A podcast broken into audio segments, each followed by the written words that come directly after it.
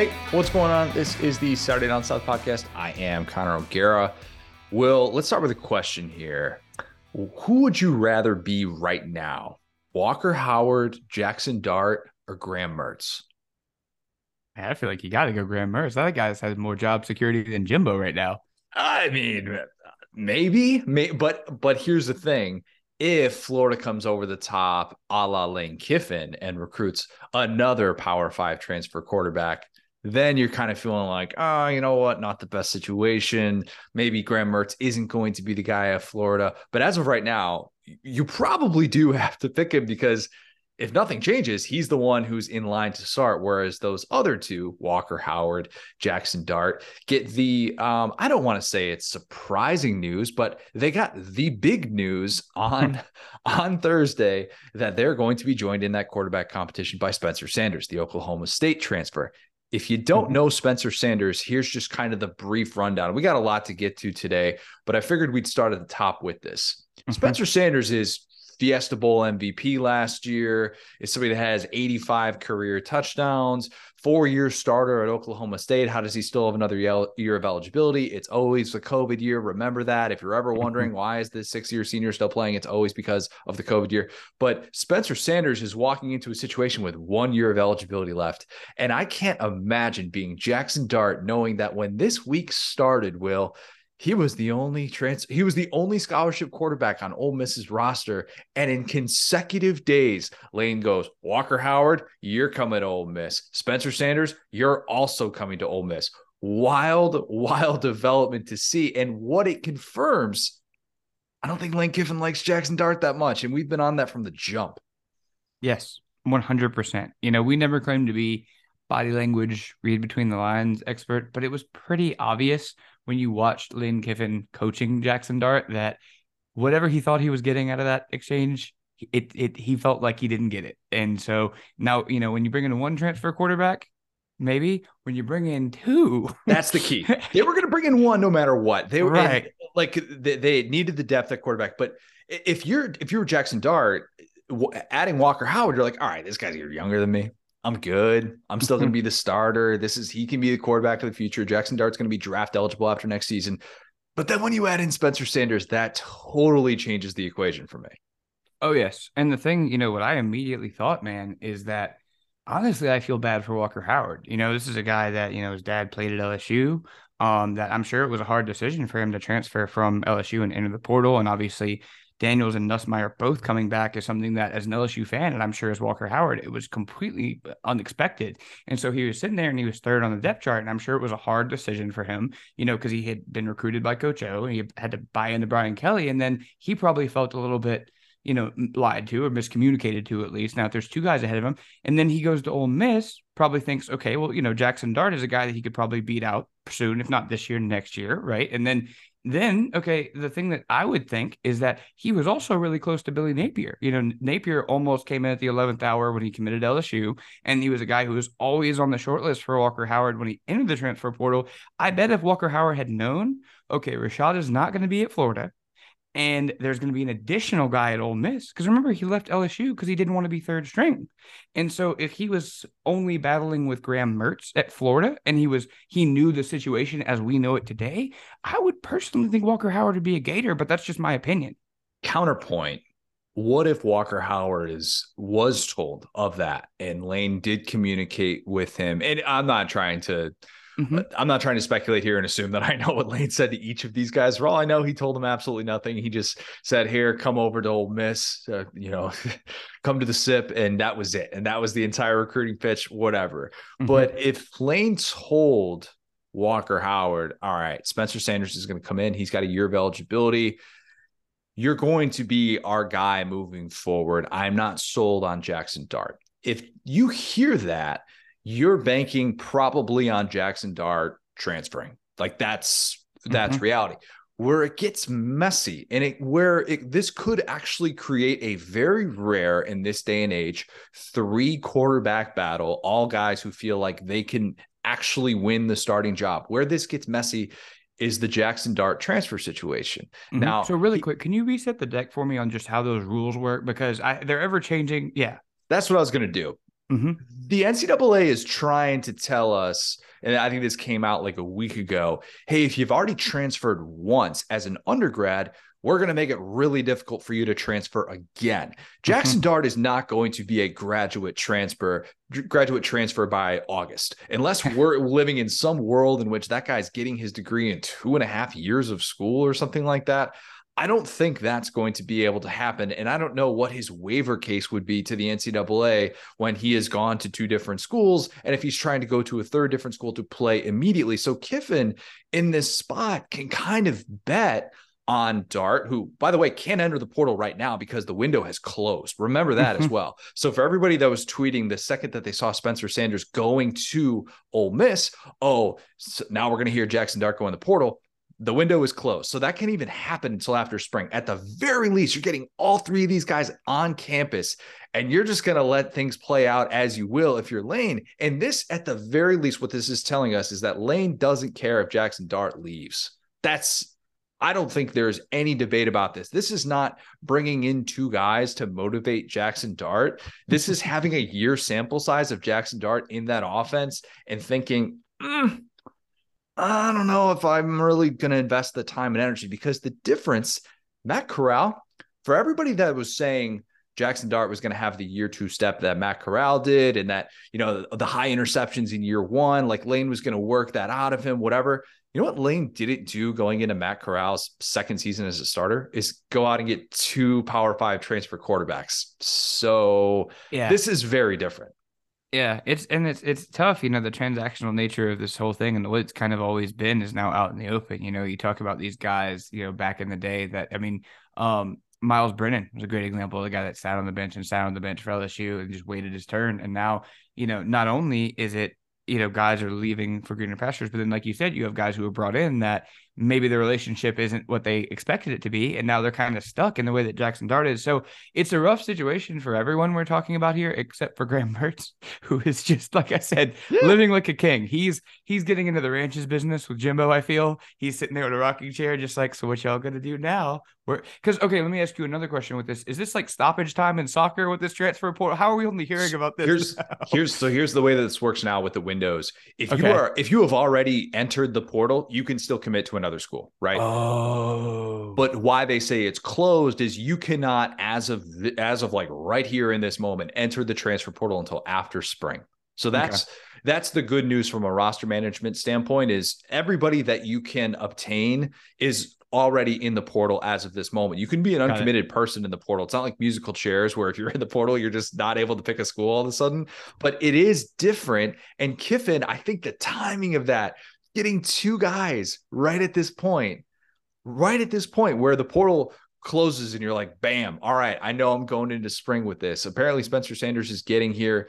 Uh, I shouldn't say here. I don't live in Oxford. He's getting to Ole Miss in in the spring, and he's going to be able to compete for that job, and that's going to create a really unique situation. And Kiffin's going to get something that very few coaches have, and that is a three quarterback battle. And the Walker Howard element of all this, you could theoretically, if you're Lane, go with Walker Howard as your starter if you're not impressed with Spencer Sanders, because Spencer Sanders is out of eligibility after this year. So mm-hmm. you you have options if you're Lane. This is just a very one of one situation for the era that we live in to have Jackson Dart be as decorated as he was as a transfer less than 12 months ago. Okay. Mm-hmm. And then to have two guys recruited right behind you when you were maybe expecting to be the incumbent starter. Again, we don't know those conversations, but just a wild development, I thought it was for Ole Miss and something that will have a lot of attention nationally to figure out what in the world this looks like. My guess today, will maybe you'll disagree with this. Spencer Sanders is going to be the starting quarterback for Ole Miss. Yeah, that's the thing too. Is the guy with you know a year left? There has to be some type of at least an edge that's given to that guy for him to choose your university. Yeah, yeah. And and, and the best part of this is that we all know Lane's a little bit different. We know not gonna call him you know crazy, but he's eccentric, and so he might see a little bit of that the Heisman package we saw with the Ravens, where they had like Ingram and RG three and, and Lamar. Like maybe you get Walker Howard out there, you know, running a route. I don't know, but if he has all three of these guys, like he might just use a couple of them. Maybe key stat I think for for Jackson Dart. One more note I want to add to this. Mm-hmm. For everybody that was pro Jackson Dart this year, Um, and I think you need to go back and look at some of the throws and some of the big windows that he was throwing into. Mm-hmm. And some of the frustration was that, and I looked this up because I, I, thought, and I'm I'm mad at myself that I didn't have this stat in the regular season, but I, I it was something that I kept. I, I felt like I noticed down the stretch in games against FBS teams with a winning record. Mm-hmm. There were seven opportunities for Ole Miss. Jackson Dart only accounted for eight total touchdowns, seven passing, one rushing, which was the Texas Tech one. That was the only rushing touchdown he had all year. And he threw He finally got a rushing touchdown. What a king! He we did finally get a rushing. Touchdown. Yeah, finally got there. But it, yeah. but the seven interceptions too in that spot. So I think that's kind of what forced Kiffin to say, I, I, I need to figure out something because I didn't see enough of that upside. I didn't feel like I could execute my offense. I didn't have that confidence and that I needed to have in a guy like Jackson Dart. So very interesting developments out of Oxford this week, man. Yeah, the thing that's crazy too is we truly have no idea how good Ole Miss was last year. Like on a week to week basis, they were one of the most confusing teams because they got up there. They were what number seven when they played LSU, and then we all know how that went. But you had the Lane job speculation, you had all this stuff going on. So we don't know if none of that happens. Like if Lane just comes up from the jump and is like, "I'm happy here. I got my NIL money," because you know they had to do the kind of like outside. If that deal was worked out in the preseason, maybe they finish as a top 15 team and they don't have those struggles. We never know, you know. And obviously Chris Partridge is out. They got a new DC and Pete Golding, which yeah, again we don't know what that guy is. So Ole Miss is now like Ole Miss and Florida are now like the two like can't wait to watch and see how this plays out kind of teams frisky Ole Miss. I'm gonna go sit up on the square. I'm gonna go have myself a pickle martini and just pretend that I'm Wright Thompson living in Oxford, just mm-hmm. enjoying mm-hmm. life. I don't know that he lives in Oxford, but I just assume Wright Thompson lives in Oxford or something like on that. vibes. His vibes live there. Oh, for sure. Great show lined up today. I've got a rant about the Big Ten that's been festering for a long time here. Uh, we're gonna get some insight on the Jaden Rashada mess and really the mess that is Florida right now with Edgar Thompson and the Orlando Sentinel. Went really in depth with him, and then we're gonna have our Bowl Mania winner Donald Hughes is going to join us a little bit later to close us out. All right. Well, been thinking about this for a bit. I have, and was wondering when the best time to be able to to kind of vent this frustration would be, and I decided it's going to be now. Every once in a while, I'll get asked how I can say anything kind about the SEC when I grew up in the Midwest. And I'm not saying by like people in this business, but I'll get like family members or, or something like that. Mm-hmm. I have a few idiots that'll show up in my mentions who will tell me that because I didn't grow up in the SEC, I can't speak on it, which I guess in their world means that even beat reporters and columnists can't write about a subject unless they've consumed it since birth, which is solid, airtight logic that has no issue whatsoever. That's really these people get so mad at you. They called me a Yankee for the first time in my life. I don't oh know why God. people get so mad at that. Yankee by association. Welcome to the club, man. Um, but I have a few people that that follow my work who will say, "Wow, you've really gotten away from your Big Ten roots," and I have. You know why I have? The Big Ten saddens me in so many ways. So many ways. I pride myself if you're the the highest compliment that, that you can possibly pay me about my work and what I feel like I bring to the table is that I call it like I see it. I try to. I don't have an SEC team. I have far more Big Ten connections in my life because I graduated from Indiana. I spent two and a half years in central Nebraska. So I have plenty of Cornhusker friends. My mom went to Illinois. So I grew up with that. My first exposure to college football was going to Northwestern games as a young kid in the early to mid 90s. On top of that, for those who don't know, I launched our company's Big Ten site, Saturday mm-hmm. Tradition. Okay. Um, that's the entire reason that I left my then fiance, now wife, in Nebraska. And I drove a U Haul 27 hours across the country with all of our belongings to our old SDS offices in Orlando. I say it all the time 2014 Ohio State is the reason that I am on these airwaves right now talking to you. The little backstory that goes into that. My former boss decided that after that season, when Ohio State wins the national championship, yes, we're going to apply everything we did with Saturday Down South and use that to launch our Big Ten site. The conference was set to take off after that first year of the playoff. Ohio State was about to be a unanimous preseason number one. Michigan had just got Jim Harbaugh. James Franklin was the hot and up and coming coach in college football. Michigan State had just won a New Year's Six Bowl. The SEC had just gone consecutive years without a national title. And now it was the Big Ten's turn to take over the sport my SEC focused former boss was calling it like he saw it. Okay. The Big Ten was supposed to take a big step. And so in that first season, 2015, surrounded by nothing but SEC writers. And Will, you remember this because you were in those SDS offices back in the day. Mm-hmm. Um, I was the redheaded stepchild of the office. I was. I, I totally was. And is I admitted. Like a, is that like a slur for Irish people? You, have never heard red step. You've no, never I've, heard. I've heard it, but you don't take that personally. Look at that. I'm just take, kidding because you literally have red hair. I'm just playing with you. I don't have red hair. I don't have red hair. there we go. There it is. I have a red beard, which is okay. pretty common. If I shaved my beard, that doesn't make me a redhead. Uh, just coming back to that because mm-hmm. I would get called that, and you know, it's it's tongue in cheek. It's guys being dudes. It's busting chops. It's it's whatever. That that's fine. But 25 year old Connor admittedly dug his heels in, and I would defend the Big Ten whenever I could because if the Big Ten suddenly lacked relevance as a result, I felt that I lacked relevance. Okay. I'm mm-hmm. going to be honest. Lauren was going to pick up her entire life and drive drive down to to Orlando 6 months later. And that was at a time when we're in our mid 20s, we're planning our wedding.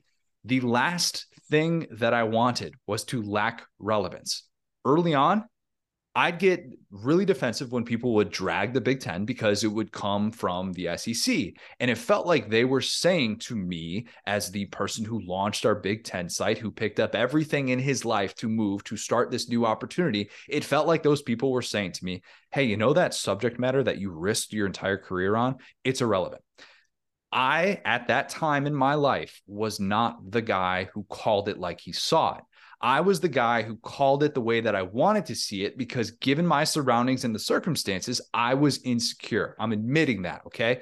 In those first two years, in which all I wrote about was Big Ten football in 2015, 2016, the closest thing that I got to a Big Ten victory cigar was the conference having four teams ranked in the top 10 of the final AP poll in 2016.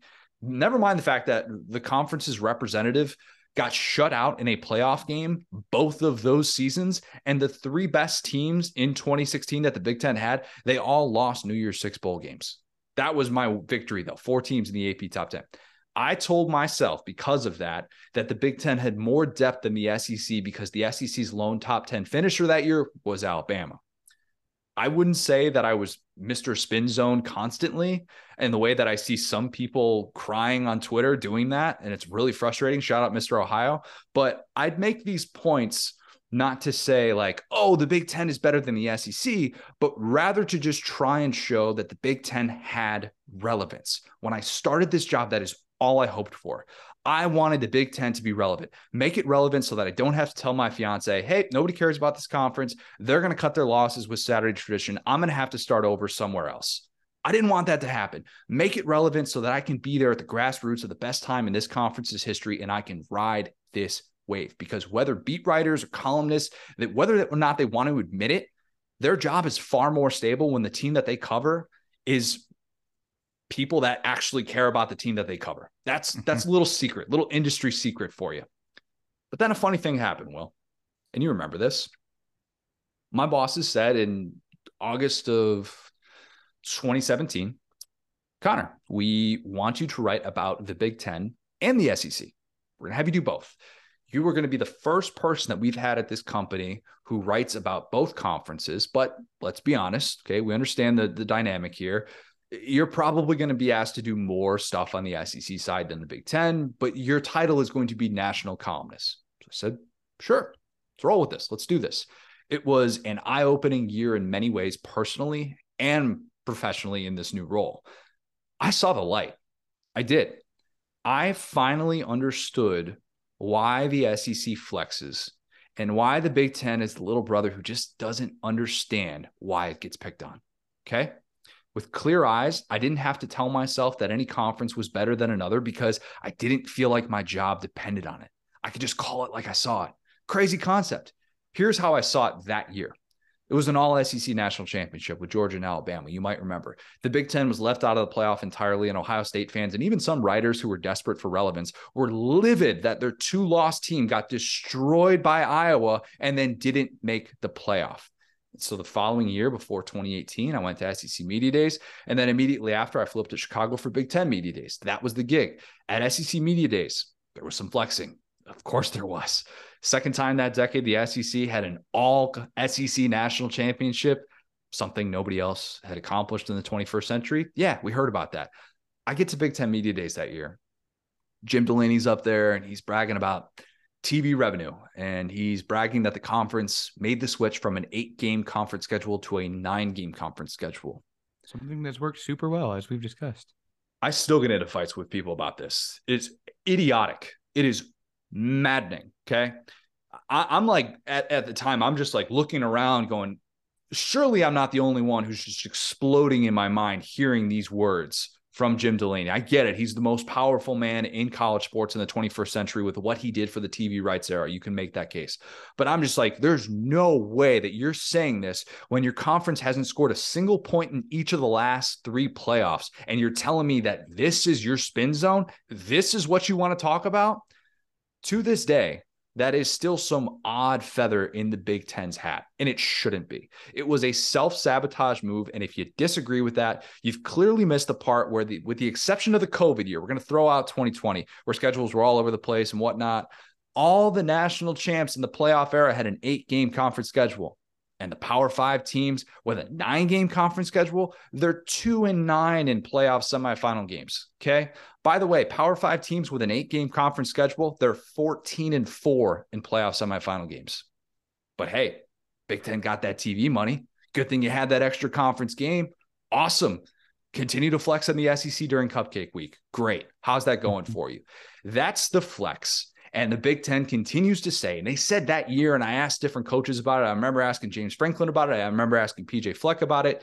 And they continue to say that the SEC is just out here making life easy on itself. Not Big Ten, but Sonny Dykes just talking about that. Just had that comment right before the national championship. How did the national championship go? Didn't matter that you didn't have a cupcake, even though you already had an FCS game earlier in the year. We don't need to talk about that. Do I think that the conference schedule thing is the only reason why the Big Ten has struggled to be relevant the last eight seasons? No. But do I believe that the Big Ten cares far more about continuity and a great business model than uh, like anything else? Yeah. there's the belief that the SEC is too rash when it comes to coaching turnover. How many current Big Ten coaches were with their respective teams in the 2019 season? How many? So they're right now. How many of those mm-hmm. guys were in the same exact roles in 2019? By the way, 14 teams in the Big Ten. Take a guess, Will. Oh gosh, so 14 teams. I'm gonna let's go 10. Not a bad guess. It's not a bad guess. And depending on which when you answered that question, you would actually be kind of right. Eight currently, and mm-hmm. that's still more than half. The SEC has four, just yeah. four since 2019. If you had done that exercise in early September, though, that number for the Big Ten would have been 11. 11. That's a mm-hmm. lot. This year was kind of like this strange anomaly for the Big Ten with coaching changes because Nebraska, Wisconsin, they both forked over big SEC like buyouts with midseason firings. And then Jeff Brohm left Purdue for Louisville. And then Kevin Warren, a climber through and through. He's definitely a Slytherin. He left the Big Ten to go pad his resume with the Chicago Bears, which I'm totally not terrified at all. By the way, Remember when Lane Kiffin left Tennessee for USC? I brought up this note before, but it's it bears repeating this time of year as we talk about the coaching carousel. When Lane left Tennessee for USC, which was now what was that, uh, 13 years ago? Yeah, 13 years ago. Since then, the only time an SEC coach left the conference for another Power Five job was James Franklin leaving Vandy for Penn State after the 2013 season.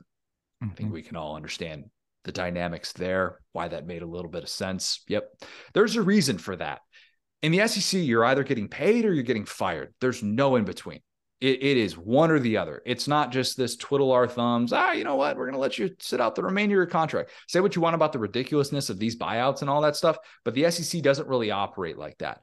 Everyone sort of made fun of the SEC coaching turnover and throughout the last decade, it's been understandable. But the two most extreme examples of like peak SEC firings would be Chizik and Orgeron both getting fired two years removed from winning a title.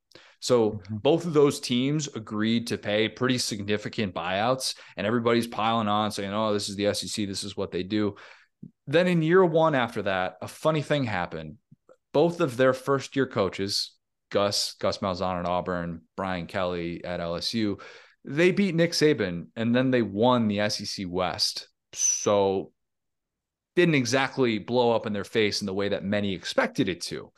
Beating mm-hmm. Nick Saban was the thing that put Ohio State into new territory back in 2014. And it's what opened up the eyes of SEC people like my former boss. Since that happened, the Big Ten is one and seven in playoff games. Average scoring margin, minus 14. They played in one national championship, an Ohio State team who needed the rules bent just to get into the Big Ten championship instead of Indiana, because the Big Ten, give it credit, actually knew that Ohio State had a better chance of winning a national championship as opposed to Indiana. Um, they still ended up getting throttled by 28 against Alabama. And if you tell me that was just because of Justin Fields' ribs, I'd argue that Alabama losing the Heisman Trophy winner for the entire second half of that game probably impacted the final score as well. Just just a thought throwing that out there. Mm-hmm. That's the problem, though. And that's what saddens me so much about what the Big Ten currently is. Spin zones don't change reality. Reality is that anybody who tries to brag about the Big Ten, or rather claim that there is SEC bias, is ignoring the fact that in the playoff era, Michigan, Michigan State, Ohio State, and Penn State are a combined 2 and 10 against the SEC in the postseason. That lone victory outside of the aforementioned Sugar Bowl, wherein Ohio State stunned Alabama, Florida beating or Florida losing rather to Michigan in the Citrus Bowl in 2015. Memorable game. Who could forget it? A lot of narratives changed that day. Not really. Mm-hmm. This is all just really sad. It's sad because the entire point of Jim Delaney being at the forefront of the TV rights era was that more money was going to lead to better facilities, better recruits, better teams, more championships. We're 16 years removed from the birth of Jim Delaney's Big Ten network, right? This thing that mm-hmm. was so revolutionary and it is it still is revolutionary in what he did but ohio state is the lone big 10 program who has even played for a national title and that 2014 group provided the only victory it mm-hmm. saddens me when i see tweets like the one the fox sports college football account put out the other day did you see this will it was bad Mm-mm. fox sports college football account did a graphic with average AP ranking by Power Five conference. Guess who had the lowest? And lowest is, I guess, good in this case, the Big Ten. 4.7 average AP ranking. SEC 11.8 average AP ranking. I know what you're thinking, Will, and anyone listening to this. What does that even mean? What is average? What AP? is happening here? yeah, what, okay. What is average AP ranking? That's not a thing. Because, like, oh, yeah, Ohio State, Michigan, Penn State, they all finished in the top 10. That's the Big Ten's only three teams in the top 25. Oh, among the teams yes! that are ranked. Uh, okay, man. Sure. They they made up that stat because hey, why not? Who's going to check you on that? Flex where you can, spin zone while you can, do whatever you can to ignore the fact that the Big Ten had two teams in the college football playoff and they both puked on their shoes in their own ways. The SEC had six teams ranked. In this totally made up metric, the SEC would get hurt because instead of just having three top 10 teams, which the SEC also had, it had also number 16 LSU and then number 20 Mississippi State and then number 23 South Carolina so why does Connor, Fox? I forgot. How did LSU do in their bowl game against one of the Big Ten division champions? Let's just call it a dub. Let's just call it a dub. It's, yeah, it feels like that's pretty good. I feel it anyway. was. It was. Why does Fox Sports put out a tweet like that? Why, why do they do that stuff? Right. Um, it's it's pretty easy. Uh, I'll explain it for you. The network, who literally owns sixty one percent of Big Ten Network, it wants to make the Big Ten seem more relevant than it is. Mm-hmm. What's funny to me. And I have a lot of Big Ten people in my life. I do, some of which are really close to getting muted, really, really close. I love them. Eh, I don't love all of them. Some of them are just kind of there. What's funny is that a lot of Big Ten fans cry that ESPN is just all about the SEC because ESPN owns SEC Network, even though you know ESPN has had rights with the Big Ten Network, not with the Big Ten Network, but with the Big Ten itself for basically as long as they've been doing college football broadcasts. But the funny mm-hmm. thing is that if you flip on college game day, you've got the top two Big Ten schools represented, Herbie, Desmond, both of whom try and call it like they see it. And I think mm-hmm. Herbie does a much better job of that than Desmond Howard. I think we can say that. What saddens me is what this has come to. It's spin zones, it's crying foul, it's saying they get this, they get that. It's doing everything possible to try and maintain relevance, even though nobody cares that your teams seven through 10 don't get enough respect. Nobody cares about that. The Big Ten saddens me because it didn't have to be like this. All right. It mm. had a significant leg up on everyone in TV revenue, something that the SEC took so long to get on that level of the Big Ten, which I think we forget about, but it took them a while. And it took seven years for the SEC to have their own conference network after the Big Ten network because they launched in 2007. The SEC network launched in 2014. It took a while for them to get on that level. And instead of the Big Ten turning into the conference that would spit out new national championship contenders, time and time again, we have watched the Big Ten get on the national stage and collapse. Mm-hmm. Teams didn't spend on recruiting in the way that they should have. 2019, athletic director u.com showed that there were six SEC teams who spent more on recruiting than the top Big Ten spender, which was Penn State. 247 Sports Talent Composite. The Big Ten has never had more than two teams in the top 10, while the SEC has never had less than three, though it averaged four and had as many as five. Because when you want to have 26 scholarship sports and pretend like football isn't king, that's what happens to the Big Ten. Non Ohio State Big Ten teams did not hold assistance to a high enough standard. I'm not going to I'm not going to go off about Michigan keeping Don Brown on its staff and running that single high safety crap, but they basically are the epitome of that for a while at least they were mm-hmm. and there are others who are very much guilty of this as well. Northwestern, Iowa, shout out. Yeah, uh, Brian Ferentz. Um, yeah, oh, him too. Oh, that's funny. Yeah, he's the worst one. Yeah, but when you're the longest tenured coach in FBS, like Kirk Ferentz is, uh, it's stability. It's it's making money. All right, like that's mm-hmm. that's what it's about. Iowa fans are still going to show up, you know, week after week and watch an offense. Air quotes, call it whatever it is. And I understand there. Are, if there's anybody from the Big Ten side listening and saying, "What did Iowa do to the SEC team that they saw in the bowl game?" All right, fine. That's your flex. Cool. Yeah, there's Brian your pro Ferentz. column. Yep, that's fine. That's fine. Um, the conference itself put TV money ahead of creating the best path to the playoff, and then it acted all high and mighty about it. And it took me a while to see this. It, it really did. It took me getting into a situation where I didn't have to sell relevance because the SEC's relevance sells itself. It does. Mm-hmm. I don't have to find ways to explain why SEC teams are relevant. I can point to 80,000 fans showing up to watch South Carolina after a two-win season. I can I can point to doing a 15-minute regular year-round segment on Hit That Line talking about Arkansas football even through the Chad Morris years, okay? I can point to Tennessee fans fresh off a decade of irrelevance starting a literal rebellion because they didn't want Greg Schiano hired. I don't have to sell relevance. It has nothing to do with what they say on the scoreboard. Okay. Mm-hmm. Nothing to do with that. Right around the time that that whole thing happened with Tennessee, it was at the end of my first season covering the, both the Big Ten and the SEC. My dad was back in Chicago, literally on his deathbed in home hospice care. And he told my aunt how proud he was that my bosses gave me an opportunity to cover SEC football. Even my dad, who worked Saturdays my entire life in the suburbs of Chicago could call it like he saw it. I am grateful that my bosses gave me the opportunity not just to cover the Big Ten, because, yeah, sure, I've been able to watch better football in the SEC. It's been more relevant football. I get that. But what it allowed me to do was actually take a step back, look at the entire landscape of the sport, and actually call it like I see it. I wish the Big Ten didn't sadden me. I, I, I really do.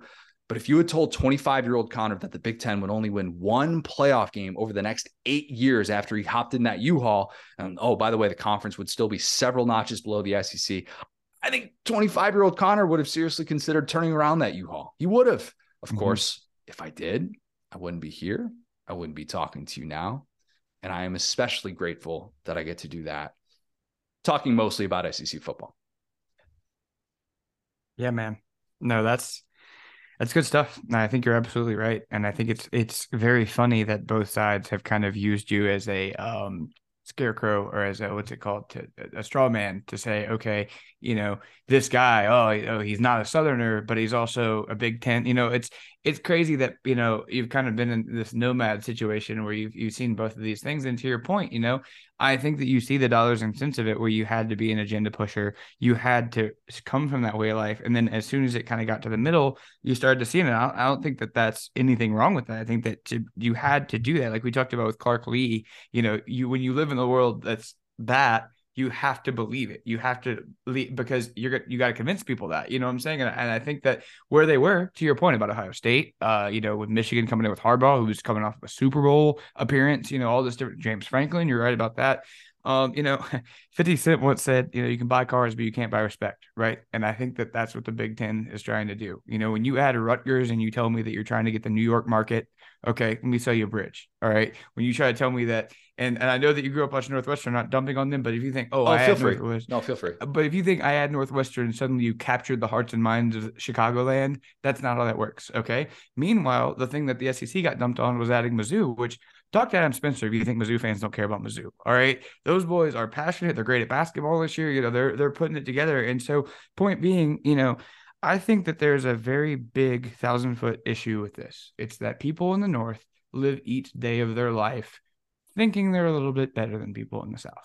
And I think that they've told themselves, okay, well, everything that goes down there is messed up.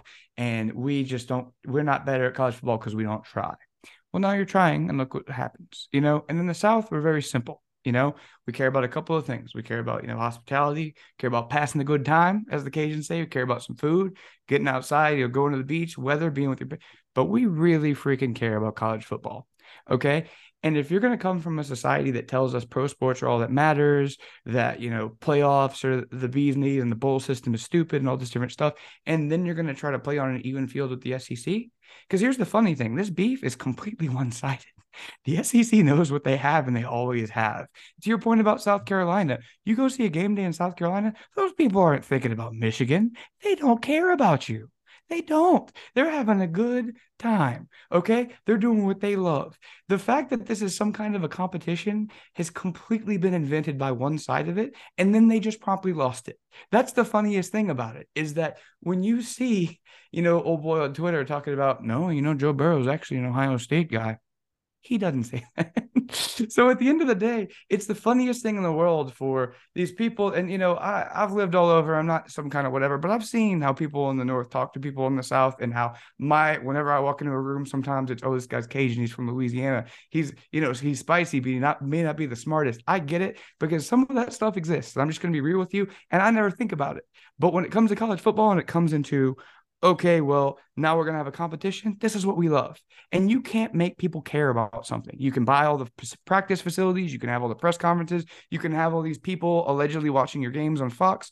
But at the end of the day, you can't make up what the SEC has. And what that is, is, you know I'm saying? We hear stories in the podcast group of people seeing gear and saying, oh, yeah, you know, story from back in the day and like that type of stuff. Every fan base is a connection to a region. It's not some piece of laundry. It's not just alumni. They're a Walmart. I'm a Walmart LSU fan. That's gotten me this far. All right. I did not go to Louisiana State University. I am sitting here as a Walmart fan. And like, you know, that's the thing. You don't see that with Northwestern. You see that with Ohio State, but they sell themselves this hopium that all they have to do is play in the Big Ten. It's on this level. And then they see Georgia. Then they see Alabama. Then they see LSU. And look what happens on a big stage. So I think it's just about living in reality, man. I think at the end of the day, it's okay to let the South have nice things. It's okay to let us have Buc-ee's and Publix and Chick fil A and college football. And that's fine. You don't have to beat us at everything, dog. And, you know, that's, that's, that's it. It's just a different thing. And until, you know, I would love nothing more than every Rutgers fan to stand up and go fill up that Rutgers stadium because that would, that would grow college football but don't lie to me. Just be straight with me, bro. You don't gotta pretend. You know, and I might be I might be crossing some line here. I don't know. I know a lot of respected people uh watch this, but I've just seen it. And I just know that from my perspective, I've never sat there and thought about this competition as an SEC fan. It's been brought to my doorstep by Big Ten fans, but I don't I just have never when you see what happened, when you watch Georgia play football, if you think, yeah, I think somebody could really beat this team. I don't know what to tell you. and I, I didn't really mean for this to be just strictly Big Ten versus SEC because mm-hmm. that, in my opinion, is is what it often turns into in, in my head. But mm-hmm. I grow more and more frustrated when I see the opportunities that have been totally missed. I mean, just yep. totally, totally missed And it's frustrating to think about there was this opportunity and what everybody's kind of talking about going into this new era of college football with mm-hmm. the two super conferences right? And we're going to hear mm-hmm. this throughout this entire process of all the the big 10 is adding usc the big 10 is adding ucla and the sec adding texas and adding oklahoma and it's going to be the big 10 and the sec versus everybody else. Buddy it's not. It's not. And i've lived this. I've i've watched this. And the more people that I hear talk about that I try and think like, all right, who's selling me something that I don't even know if they fully believe it? And who's just telling me what they see? Who's telling me, call it like they see it? More times than not, that latter favors the SEC. Okay. It just does. And you can find little examples here and there. And I get it. It's not a totally cover all argument. It's not. But what has frustrated me is watching the Big Ten get on this stage, try and flex, try and puff its chest out, and continually running into the buzzsaw, and then having nothing but shame afterwards to realize still not on that level, still yep. not on that level. And on that level, maybe at one point, had a window, had a nice two year window where that could have really changed and we could have had a different discussion in college football. Had the Big Ten upped that spending on recruiting, had the Big Ten been more strict with those coaches, all these things that I brought up. But that opportunity, in my opinion, is gone.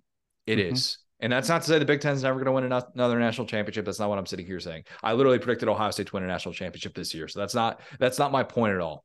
But if your entire thing is, oh, the Big Ten just gets a raw deal, and the SEC just gets to continue to ride the coattails of one or two elite teams, I think you're looking at this all wrong. And I think you need to call it like you see it. I think that's reality. Well, and, and, and a good note to bring that back around too is, you know, when we, you know, were doing SDS stuff, it was the tail end of this other, what we thought was the golden era of, of the SEC. You know, you had Spurrier leaving at South Carolina, you had Rick kind of winding down at Georgia. Obviously, Urban Meyer, I'm thinking like 2010 was the golden era I'm thinking of. So the tail end of some of that was there. Les Miles was still at LSU, but he was on the way out. And so it was, you know, for a little bit, Alabama, and then there was a drop off to the next team. But obviously, those fans are were mad. They didn't want to do that. They didn't want for it to be like the Big Ten with Ohio State, and that's why all those firings happen. That's why you go through a couple of coaches at Arkansas, and then they're back. That's why you go to a couple of coaches at these different places. So I'll say that, and then I'll also say, you know.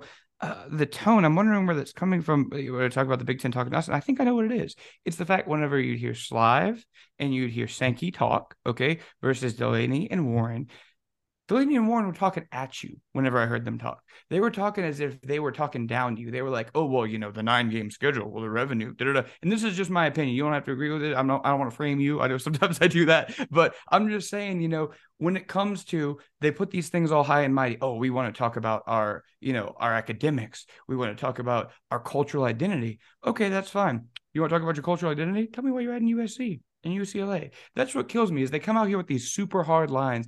And I'm not going to get into, you know, the COVID stuff and how I think about it, but I'll just be honest. Them coming out there and saying, we are the authority. This is how it's going to be. And then them bowing down and saying, oh, we're actually going to play seven games. Just kidding. We were wrong. It was so endemic of how they think because it's just like, we're going to be, you guys are ridiculous for thinking anything but what we think. You peasants. And then it's like, oh, just kidding. We're wrong. That's going to come out in a two sentence press release. It's like, bro, just be real with me. But then on the flip side of that, you see Greg Sankey. What's he saying about the about the expansion. Okay, make it 12 because we're gonna get 10 teams in there. We don't care. and at the end of the day, you know what I'm saying? It's that's the funny thing is that the SEC is able to expand and get these premier brands, Texas and Oklahoma, which are adjacent to their geography. You're not flying guys from, from New York to LA on flight. It's a thing that's going to happen for Big Ten conference games.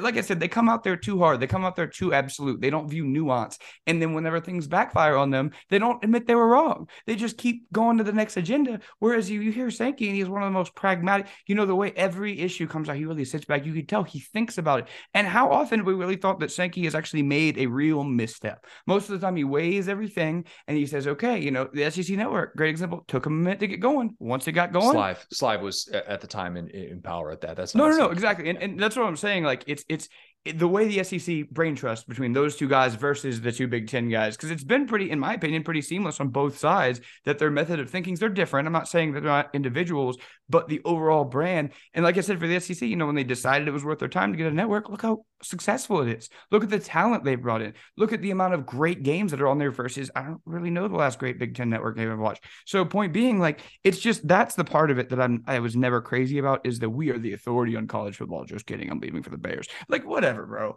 and maybe that's kind of what prompted a little bit of this and seeing Sankey's comments about we need somebody in positions of power. We need people in positions of power who care about the future of college football and are mm-hmm. just looking to pad their resume, which I don't know how you can look at Kevin Warren's situation and say anything but that. I mean, that's it was his entire goal was USC and UCLA and get that new TV contract as well. And all right, congratulations, you did that. You continue to make the Big Ten more money. You did not bring the Big Ten closer to what ultimately we matter. What, what we view matters in college football. Uh, it's winning mm-hmm. national championships. It's getting teams in the playoff. It's having this year-round intrigue, which the Big Ten has still not quite captured. Listen, when right. I think of winning playoff games, you got to bring in Lincoln Riley. I mean, Many people are saying that. Many people are saying do that. it. Yeah, even though Sonny Dykes now has more playoff victories than him and mm-hmm. Jim Harbaugh. His but, brother has more playoff victories. Don't forget. That's true. This is true. Okay. Um, before we kick it to Edgar Thompson and Donald Hughes, a quick word from our friends at Underdog as you guys know, sports betting not legal in all these states Georgia, Alabama, Florida, South Carolina, most of the SEC states, it is not legal. I want to talk to you about Underdog Fantasy. You might have tried Daily Fantasy in the past, but Underdog is a new platform that's extremely popular right now. They have some awesome football contests, not just college football. I almost said college football, just football contests for these playoffs where you can compete for real money. It's a great way to scratch that sports betting itch. We have an exclusive arrangement right now with Underdog. If you go to SaturdayDownSouth.com slash underdog, you can automatically double your deposit when you join. Sign up, throw in 50 bucks. They'll throw in 50 more dollars. It's a great way to get some money to play in these contests. Every week, you can pick higher or lower for players, pretty similar to sports betting player props. You can put real money on the line. And yes, you can do it in states like Alabama, Georgia, and Florida and Texas. So I'm going to add. I already gave you two picks the other day for the playoffs. I got two more here. We're going. We're going running back, and we're going. We're going with some unders. All right. Uh, James Cook. Love James Cook. Great player. Mm-hmm. Great player. I'm going under 41 and a half rushing yards against the Bills. I don't know if that's their their plan of attack. I think we're going to see a little bit more of a pass heavy approach. If that was if that was total yards, I would not be taking the under on that. I'd be taking the over. But rushing yards, not necessarily something I feel like he's going to get, and especially with Devin Singletary still involved there. And then let's go let's go Zeke.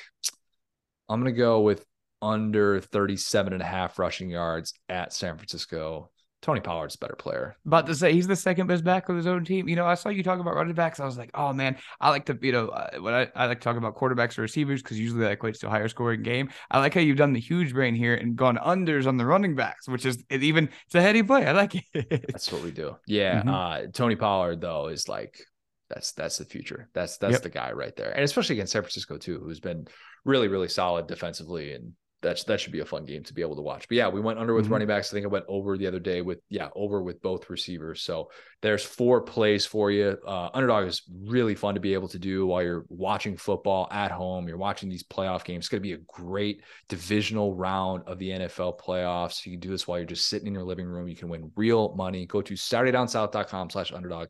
Take advantage of our promo where underdog will double your first deposit up to $100. $100 absolutely free. SaturdayDownSouth.com slash underdog. Okay, here is Edgar, and then we'll go to Donald. Now excited to be joined by a very special guest. It is Edgar Thompson of the Orlando Sentinel.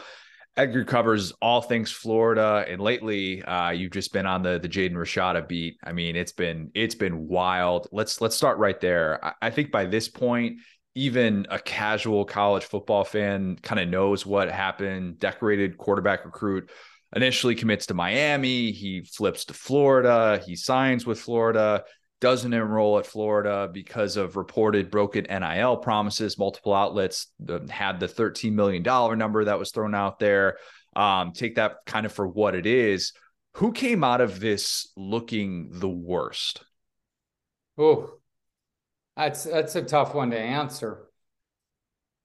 I mean, Florida is the one that's going to pay the longest price for this, probably perceptionally. I mean, Jaden Rashada is a talented thrower of the football and 19 year old kid. He's going to get a shot somewhere. Now, he might not be playing at top the top level of college football like he would have been at Florida and at a program with such a tradition and fan base and all that.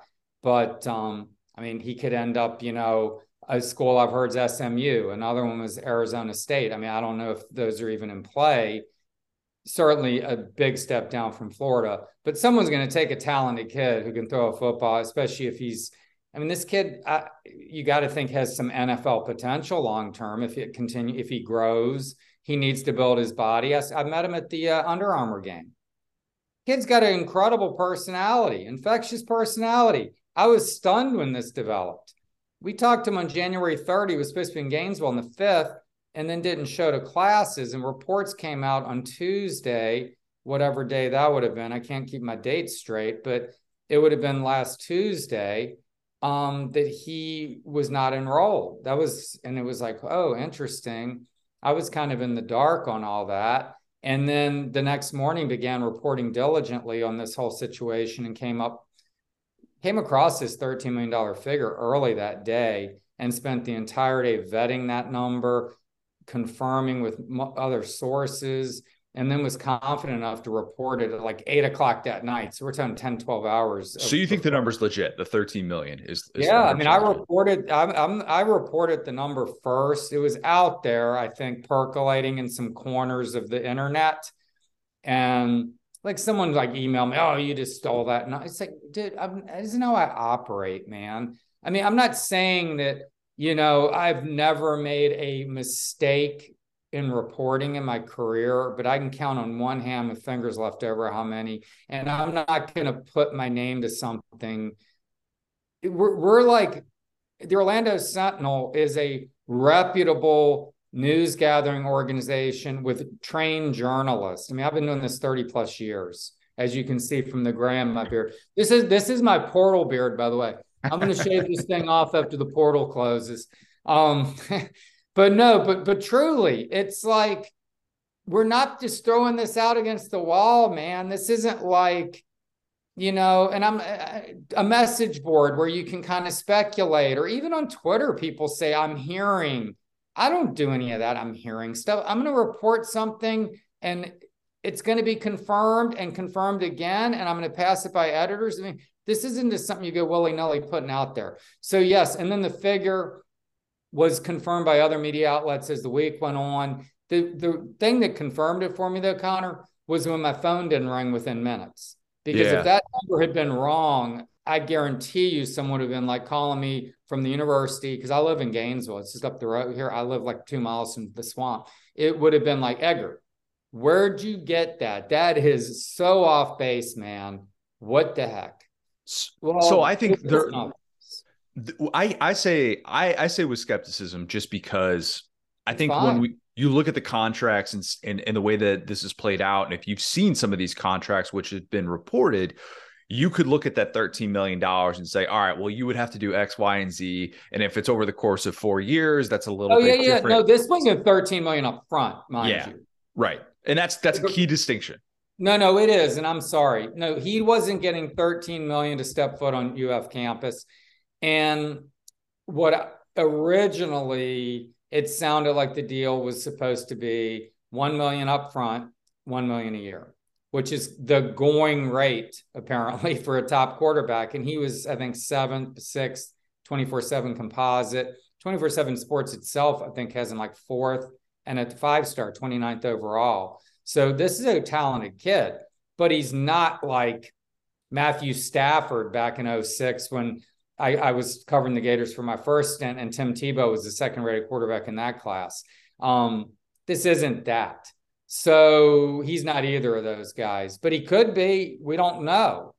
I mean, Matt Stafford probably not. But anyway, point being, this, um, yes, you have to do things. You have to be on campus. You got to be here for the life of the deal. But he was going to get paid handsomely to come to UF, and now he's not coming. Is is why we're talking. I mean, he's released from his scholarship, and and they probably came to some sort of an agreement there are a ton of takeaways from this. If you're looking at this from the viewpoint of like, okay, you brought up SMU or you know Cal has been reported or Arizona State, and if you're looking at this from like, all right, if he's such a great quarterback, why isn't he going to a bigger and better place? It's because all these other programs have signed quarterbacks in this class, and that's not exactly a common thing to come in at the 11th hour, especially with all the NIL money that these other kids at that level are are getting to play quarterback. So that's that's part of it. You could say he's not worth it. Florida dodged a bullet. I saw our guy Chris Doering talking about that. You know, he's not worth 13 million dollars. And then there's there's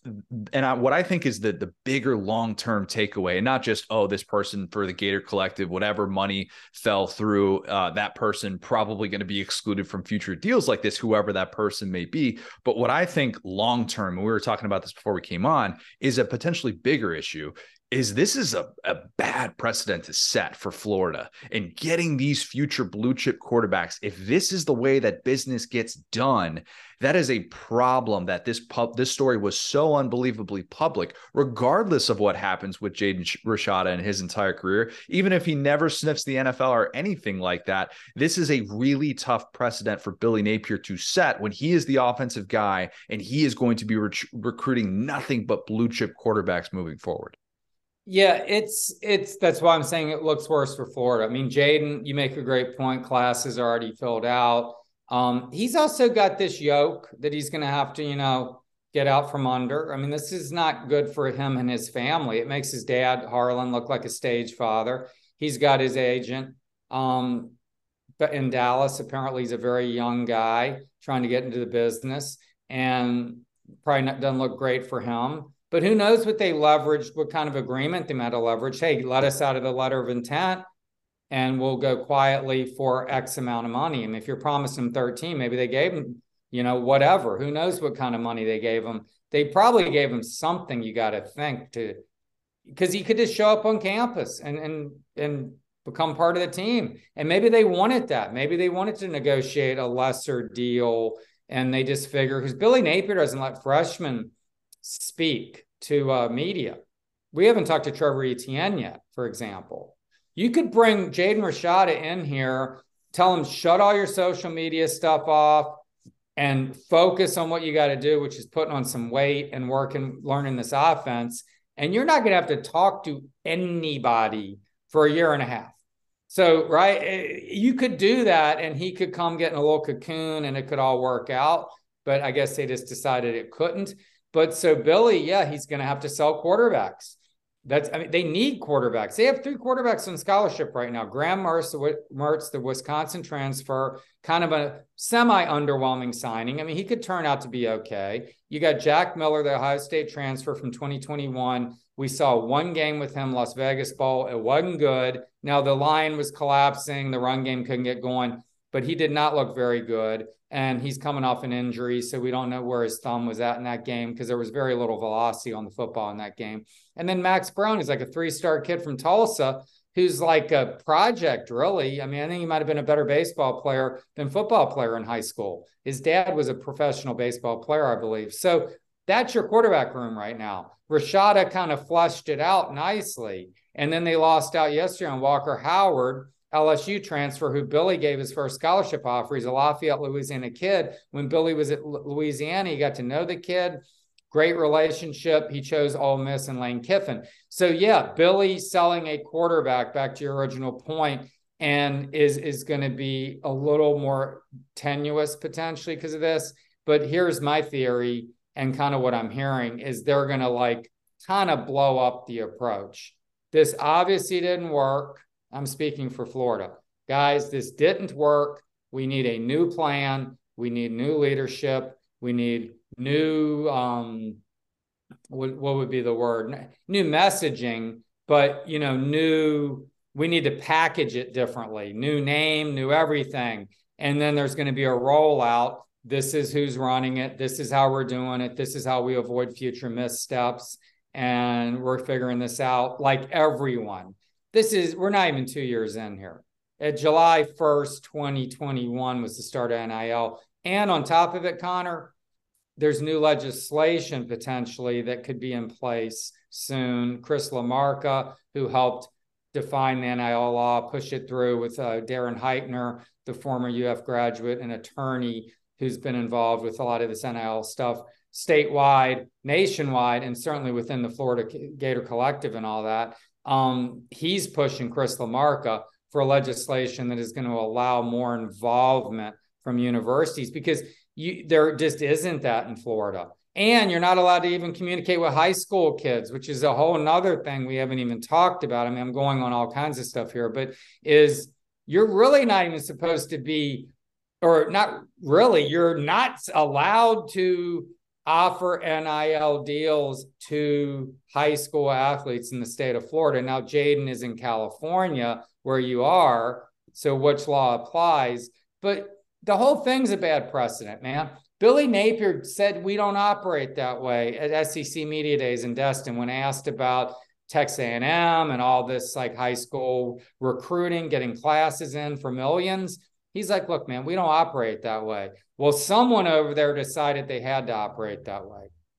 It's fascinating because I've tried to maintain the belief that we judge year one coaches too much in this sport and it's not a good barometer for success either uh, on either side of the spectrum and there are a lot of examples that really show there's not a direct correlation between how year one goes into how the rest of your tenure goes but the problem with napier is that the entire thing that Florida fans were hanging their head on when he started was the approach. This guy has the right approach. He has the right support system. Everything that he's going to be doing with recruiting to build this program up the way that Dan Mullen wasn't wasn't willing to do is going to work. The problem though is all the things that you just mentioned. If you have to blow up the approach already and you're already doing that pivot after 1 year on the job, it makes us question your long-term ability to do this job successfully. Do you still have confidence after one year of seeing the way that this has played out that he is going to be the fit long term, and that he is going to be the right person to kind of usher Florida into this NIL era of college football? Yeah, I have some concerns, you know, on field and now off the field. I didn't have many off the field concerns, and now we have some. On the field, certainly some, and we can get into that when we talk about the state of the program and how last season went. But I think Billy is very smart, very organized, extremely detail oriented guy works his tail off and he can he can like compartmentalize and juggle a lot of balls. I mean, you and when you talk to him, there's a sense of calm, a sense of belief. You can see it in his eyes and intelligence. And you know when you're in the presence of someone who's pretty self-assured and pretty in control. I get that sense with Billy. This had to have blindsided him to a degree. I'm not saying that he wasn't aware Rashada was being that there was a discussion with Rashada about an NIL deal or whatever, but whether he was in the weeds on it, I, I don't think he was. I mean, he's smart enough to like stay out of that. Uh, he knows the rules, but this is a guy who quality controls everything. He talked about senior day. He joked when Mark Long from the Associated Press, I do a podcast with him. And in fact, we're going to do one later today. He's he does the Jags. He's driving over there right now and um, he's again but based in Gainesville. He's like last week on our pod. He's like, dude, this is a guy who quality controls senior day. Okay, he quality controls like the the buffet at the new facility, the training table. He every single aspect of this, every detail, every T crossed, every I dotted. I mean, and that's how he expects his players to approach the playbook and practice and taking care of their bodies and class and all the aspects of student athlete faces, which is uh, the demands are legion. So he he's a detail guy. And this is a detail that just went off the rails, man. Uh, it looks pretty amateur hour with over there. I don't think I think he can recover personally from this. I think they can get a plan in place. I think they can go forward. Uh, and then you got to get to the aspect of like who's playing quarterback, how's the on field performance going to improve? Because fans, I mean, Billy, I have a feeling in his mind is thinking this is a three year project. He inherited a tough situation. And we can get into that a bit yeah. too. But it's like fans are not that patient. There are already half the fan base not believing in Billy Napier at this point. I have concerns. I'm not off the Billy. I, I went on the bandwagon, but I'm not like off the, uh, you know, this isn't Ron Zook 2.0. I knew after 2002, which was my first season in Gainesville with the Palm Beach Post years ago, 20 years ago now, I was like, eh, I don't think this is going to work out you could just tell that things. I mean, what did we we ended that year with Rex Grossman on going out for a pass. You don't remember this. You're a young guy. You might. Outback Bowl. Vernell Brown was a receiver and is now a director of player personnel here at UF. He's come back. He played cornerback for Urban. Urban got in here and moved him from receiver to cornerback. He started for cornerback at cornerback and for Urban's first team in 05. Vernell Brown was a little dimin- diminutive guy, played at Gainesville High. Dad played here. All he did was run reverses. So he hadn't touched the football, dude, since the Georgia game that year, and it was a minus nine loss. I looked it up at the time. And so he comes in the game out of nowhere. And I mean, all you're thinking if you're Michigan in the Outback Bowl, it's 38 30. You're like, that guy's touching the football. It's probably going to be a reverse. They pitch him the ball. He runs a reverse, but he was a high school quarterback. They send Rex Grossman out for a pass. He's in the middle of a 300 yard passing day. And that's how Ron Zook's first season ended. You're walking out of there and going, this is not going to work out. Billy Napier has not done this, you know, crazy stuff. Plus, he presents well. Ron was like, you know, all over the place, you know, and Billy's just very measured. He doesn't say much, but he's got his plan, he's got his message. And I think he's going to recover from this. I think he's going to, you know, put a competitive football team on the field. But the the standard, man, is just in the SEC and, and the teams you're going to have to climb over. I'm a big golf guy. Well, you get into Sunday at like the Masters and you're five back and or four back, let's say, and you're like Rory McIlroy. Well, mm-hmm. if you got Jon Rahm, Dustin Johnson, Justin Thomas, Hideki and a couple others in front of you, how are you going to get to the top of that leaderboard? That's where he's at. The Florida brand is still good. There's a lot to offer here, but man, you got Georgia, Bama, LSU, and the list goes on in front of you right now. A lot, a lot of what you said, I want to, I want to dig into because you bring up the the year two vibe, and there really has not been a year two Florida coach who has been in a situation like this since Zook, because I went back and and and thought about it. I'm like, you know, Mullen, he won a New Year's Six Bowl in year one.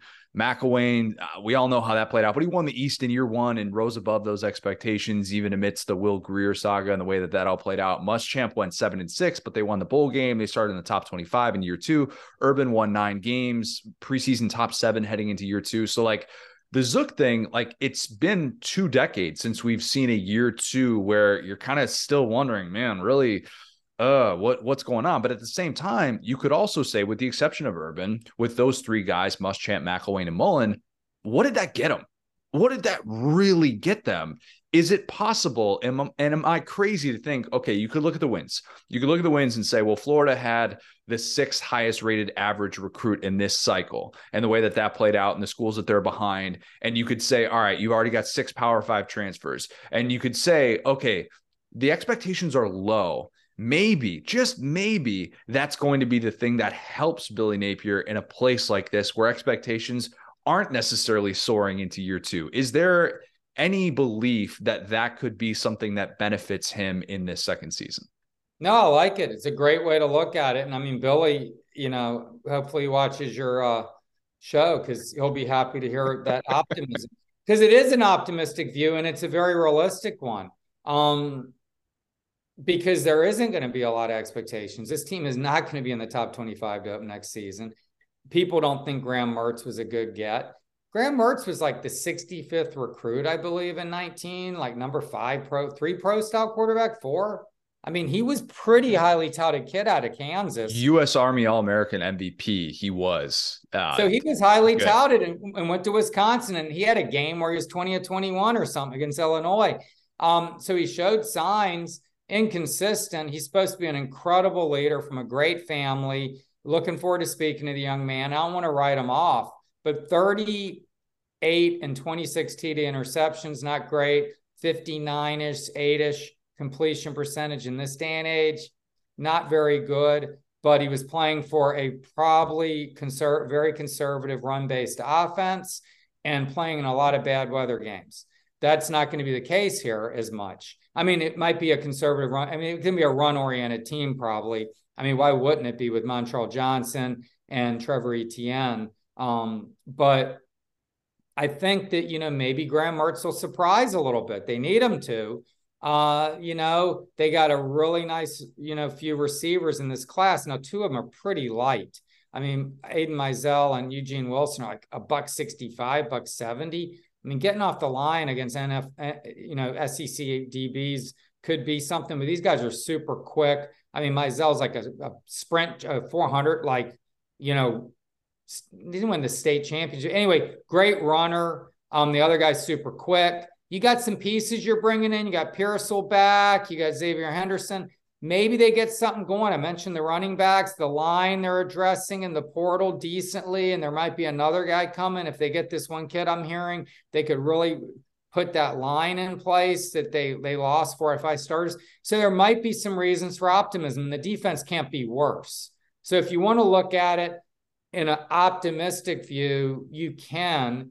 And the low expectations, suddenly you win eight games, and people are like, huh, they're making some progress versus like eight games is a disappointment.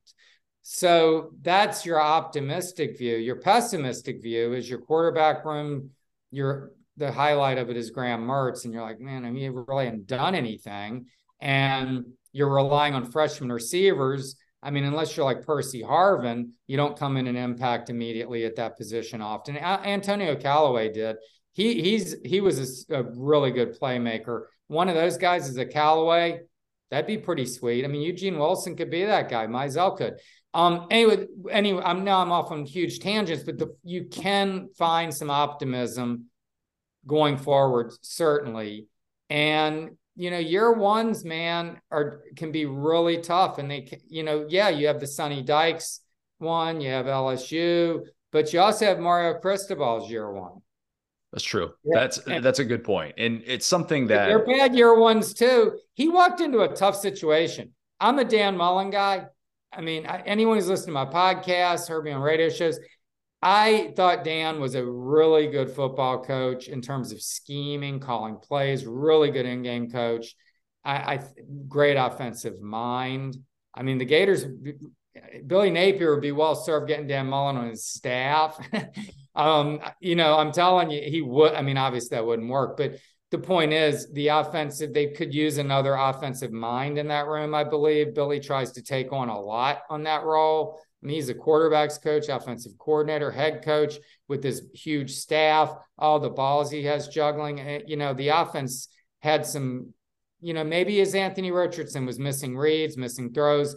You hear two sides to it. But bottom line is, I thought Dan was really good. And he started out, he's 29 and six until Marco Wilson threw a shoe against LSU. Okay. Yeah. And then the wheels started coming off. But there was some underlying rot going on with the organization, with the recruiting push, with everyone being in lockstep, maybe with the way players were buying in, different agendas. I think COVID created a lot of challenges and exposed some of that. And then it just fell apart in 2021. And Scott Stricklin pro- rightly pulled the cord uh, and moved on to a guy who he felt like had a relational kind of component. He was going to relate to players, was going to, you know, organize things better and recruit better. And that's where we're kind of at. And Billy's, you know, at the nascent stage of a program. But again, who's patient anymore? Everything that I had heard about that 2020 team, which um, in, in some ways is it, it kind of like perfectly encapsulated everything of the Mullen era in, hmm. in like it, with just with the offensive upside, the adjustments, the fact that they just suddenly go to the number one passing offense in the country, and then they have the finish that they did with all the bizarre instances. I everything that I had been told about that team was that it was held together by Brian Johnson during the Black Lives Matter movement and that if he hadn't been in that role, then that team would have splintered in a hurry in a way that it did once he left and took the Philadelphia Eagles quarterback's job. And that was one of the reasons why that 2021 team was the disaster that it was, and that his loss was super underrated with that team. But now with Napier, it's like, okay, so you are left inheriting all these things, and we're trying to figure out what your identity is. And that's the the question that i have moving forward is that we could point to to things as to like why there could be optimism here here and here. But at the same time it's frustrating to look at the play calling and the graham mertz thing. Graham mertz is probably going to be the starter unless they get somebody else out of the portal. I would assume that's going to be the case. Do you assume that's going to be the case? Well when walker howard fell through i don't know where the next step would be but I don't have access to the portal first of all, and I don't have a list of the portal. The we got to get that. I want to. I that's like you got to know somebody who knows somebody like Mac, Max Olson has it. Cole Cubelic has it. Matt um, who, he Matt has Zenitz it too. has always been the portal guy, man. Yeah. I mean, he's uh he was nailing portal transactions. Got Chris Steele. Remember when Chris Steele? Oh yeah. He reported wow. that he'd been in the portal. Someone told me at UF in the portal like three minutes it was like he must have been hearing something, but he was just hitting the refresh button like you're a ticket master trying to get a good seat for a concert. But yeah, he um he's good at it. But yeah, point is, I don't know the lay of the land on the quarter and quarterbacks. Graham Mertz was getting some positive buzz at the AFCA convention in Charlotte. Jesse Simonton on three, good friend of mine. He's Gainesville based now again. He and his wife moved back. I'm good friends with them. Great people. Jesse's super talented. Talked to some people up there and they were praising Mertz, Florida coaches and others. So they feel pretty good about Graham Mertz. Okay. But he can get hurt. And then who do you got? Jack Jack Miller might. I, I wrote a, the ode to Jack Miller before that Las Vegas Bowl, which I'm glad I wrote it before that. But he had an injured thumb. And I mean, think about that. It's like a golfer with a bad wrist you know, your confidence to really finish, to really, you know, compress that golf ball. Same thing, gripping a football, putting the spin on it, whatever with his hand. That thumb became an issue. I don't know whether it got infected, multi- had another surgery. I don't know. I mean, I, and I probably shouldn't even speculate on that. Somehow that thumb did not heal on the timetable originally set out, set forth. So he he didn't look good in that game, but I mean, he was a guy with some pedigree too at one point he was like super highly rated recruit and then he hurt his shoulder and his recruiting d- dropped but he was still like a top 100 guy 13th rated quarterback. Uh, you know this is a kid with some you know upside for sure. So you got a couple of guys there that are intriguing but do you want intrigue at that position? Do you want like if you know things fall into place you, you want more of a sure thing. We knew Anthony was going to be a bit of a wild card and X factor, and he proved to be. We saw some scintillating highlight reel stuff, and we saw a lot of head scratching moments too with Anthony. A lot of people were like, good riddance. Oh, he, you know, he held that offense back. He couldn't hit an 8, 12 yard throw consistently. Maybe couldn't make line checks. Okay. I think Anthony Richardson was in his first year of taking that position seriously in his entire life, where he wasn't just like leaning on athleticism, was actually trying to learn the position. He came in 2020 COVID year. There was no like real meetings going on. He was barely around Kyle Trask. Who knew how much Brian Johnson exposure he was getting? Who knows how much he was diligent about any of it? Um, then he's Emory Jones's backup in 2021 he's sitting here going, Hey, I got my package I'm running. I'm good with that. You know, doing backflips and just, you know, doing whatever when he got in the game. And that was it. This year, he finally was studying to be a quarterback. Who's to say Anthony with another year off season and all that next year? Now that's a moot point now. But he could go to the NFL and everyone's like, oh my God, I'd never touch that kid with a 10 foot pole. I've talked to plenty of people saying that. Okay. That kid, man, he might have just it might be a tip of the iceberg with him. Five years from now, we might be going, huh? That guy, that kid was, you know, we knew he had this potential, and now he's reaching it. But you're left with Graham Mertz, you're left with Jack Miller, Max Brown. and maybe a yet to be identified player. I don't know who it would be, but is there really someone out there who's going to like, you know, change it all? I mean, there. I don't think there's that guy just floating around out there because we'd be hearing about him every five minutes if he were. I've I've been trying to think if, and you're you're a better person to answer this question. If there's been a more angsty time for Florida fans, just looking at their rivals, just looking at that alone, because Georgia obviously just repeated. You can't make the 1980 jokes anymore. Florida State mm-hmm. is going to start off as a probably a preseason top 10 team, maybe even a preseason top five team. I think they're the ultimate good vibes team in college football. I think Tennessee, coming off the year that they just had, best season in a couple decades. And then, you know, LSU, oh, by the way, wins the West, takes down Saban in year one of the Brian Kelly era. I mean, never mind the fact that Florida couldn't even beat Vandy. That that's got to be contributing to a lot of this post year one angst with Billy Napier, I would assume. Like, can you think of a time in your two decades covering this this team that there has been more of outside frustration looking at the rest of the college football landscape and seeing their rivals doing what they're doing? This feels like right now is is kind of a a, a point in which things can boil over in a hurry. Yeah, so I told I arrived for Zook's second game, which was Miami um, 41 16, they ran for 300 yards. Willis McGahee, he just up the middle all night. And Grossman was just harassed by a really a generational team. I mean, that team should have won the national title again. Um, one of the most loaded rosters you'll ever see. And so that was like they were so far behind Miami at that point. And then now Billy arrives. They're not behind Miami. They're not really behind Florida State. Back then in 02, the Gators were pretty far behind Florida State, too. I think Anquan Boldin was on that team, that Florida State team. I remember driving out there for that game as a night game, and they whipped Florida. So Florida's behind its two in state rivals. And then somehow that year, though, beat Georgia, a top five unbeaten Georgia team that was doing this alternating quarterback thing with David Greene and DJ Shockley that was baffling. And they upset them. Zook would do that once in a while, but they also lost LSU 36 7 in the swamp, which was your crossover rival. So I guess, but Kentucky wasn't good that year and and wasn't good at that time. Vanderbilt was no good at that time. South Carolina was down at that time.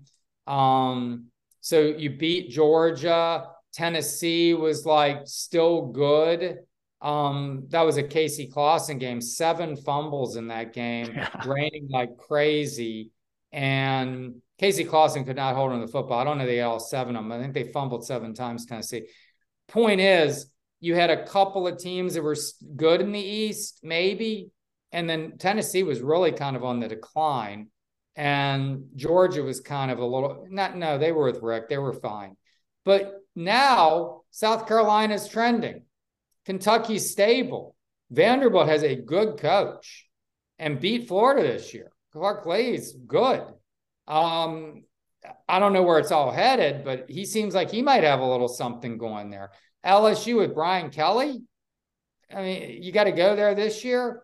Um, I'm who am I forgetting from the East? I'm forgetting somebody. I mean, then you got Georgia, but whatever the case, the East, Tennessee with Josh Heupel, great play caller. So offense is going to be nails. It's like the East is strong. And then you open at Utah, which you were lucky to beat this year. And that whole Utah game kind of created this unfair expectation of this team and probably Anthony to some degree. Yep. They came out like gangbusters. I remember seeing Todd McShay here at the game, the Kentucky game in week two. I'm like, Todd, what'd you think of Anthony Richardson? He was awesome, right? You know, I'm like, because I was wowed. And and I was like, he's gone, which it turned out to be, but it wasn't like is is you know, it was not like he was just suddenly going to build into a Heisman contender. He's like, look, man, that was a good performance. He's as good an athlete, the best athlete playing the position in college football. No doubt. Let's see how, let's see how he does tonight. He goes, Mark Stoops is going to throw some stuff at him. Well, yeah, how he did was 14 to 35 with two of the worst reads you've ever seen. And, you know, Kentucky's linebackers were spying and baffling. He got hurt early in the game. I think he got his ankle dinged, which might have been a season long kind of concern and issue. I think he had an ankle that was kind of da- banged up all year. And um, so we that turned on its head real quickly. And then they end on this really, really sour note. You beat South Carolina in the swamp on senior day 38 6. Look like you have something going. South Carolina's like, whoa, maybe they're not as good as you think. The next week, they hang 63 on Tennessee, and you're like, wow. And Florida goes to Vanderbilt and loses, and then loses at Florida State, being outscored 17 to nothing in the third quarter. It's three three straight three and outs. FSU goes field goal, touchdown, touchdown to pull away in that game and hold on. And then you go to the Las Vegas Bowl, which you don't decline a bowl game, I guess. I mean, you don't want to not do that and take the reward away from the kids. And it's a fun trip to Vegas. Yeah, not Vegas. This. You don't turn down Vegas. You could turn down Birmingham. You could turn down, and I like Birmingham. Don't get it twisted, but like you could turn down some of these games, but you don't turn down Vegas. No, you don't. And it was kind of a reward for the kids, and they were pumped. Well, they didn't show up. And Oregon State was a pretty dang good team and a very physical football team and beat Florida's butts 30 to 3 outscored 48 to 6 in the third quarter those final three games you know lots of questionable stuff went on in those games and in fairness the las vegas Bowl richardson didn't play ventrell miller didn't play O'Cyrus Torrence, All American guard, didn't play. Justin Shorter didn't play.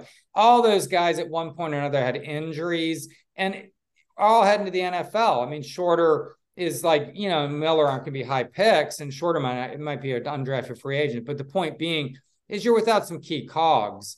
But it just was a bad way to end the season. Then you go into signing day and you don't really close with like anything. Like you don't get, you know, a piece. It's like, ooh, we got him. Or instead, you miss out on a few guys. And I don't have names in front of me, but they didn't really get a guy late. And then Rashada drama starts because that's when it really started he took forever to sign his letter of intent that day. The press conference delayed an hour plus, and we're like, I remember, yeah. Rashad hadn't signed his scholarship. And we're like, I'm thinking naively, ah, Pacific time. You know, kid was sleeping late or whatever. 19 year olds can sleep till one o'clock like it's nothing.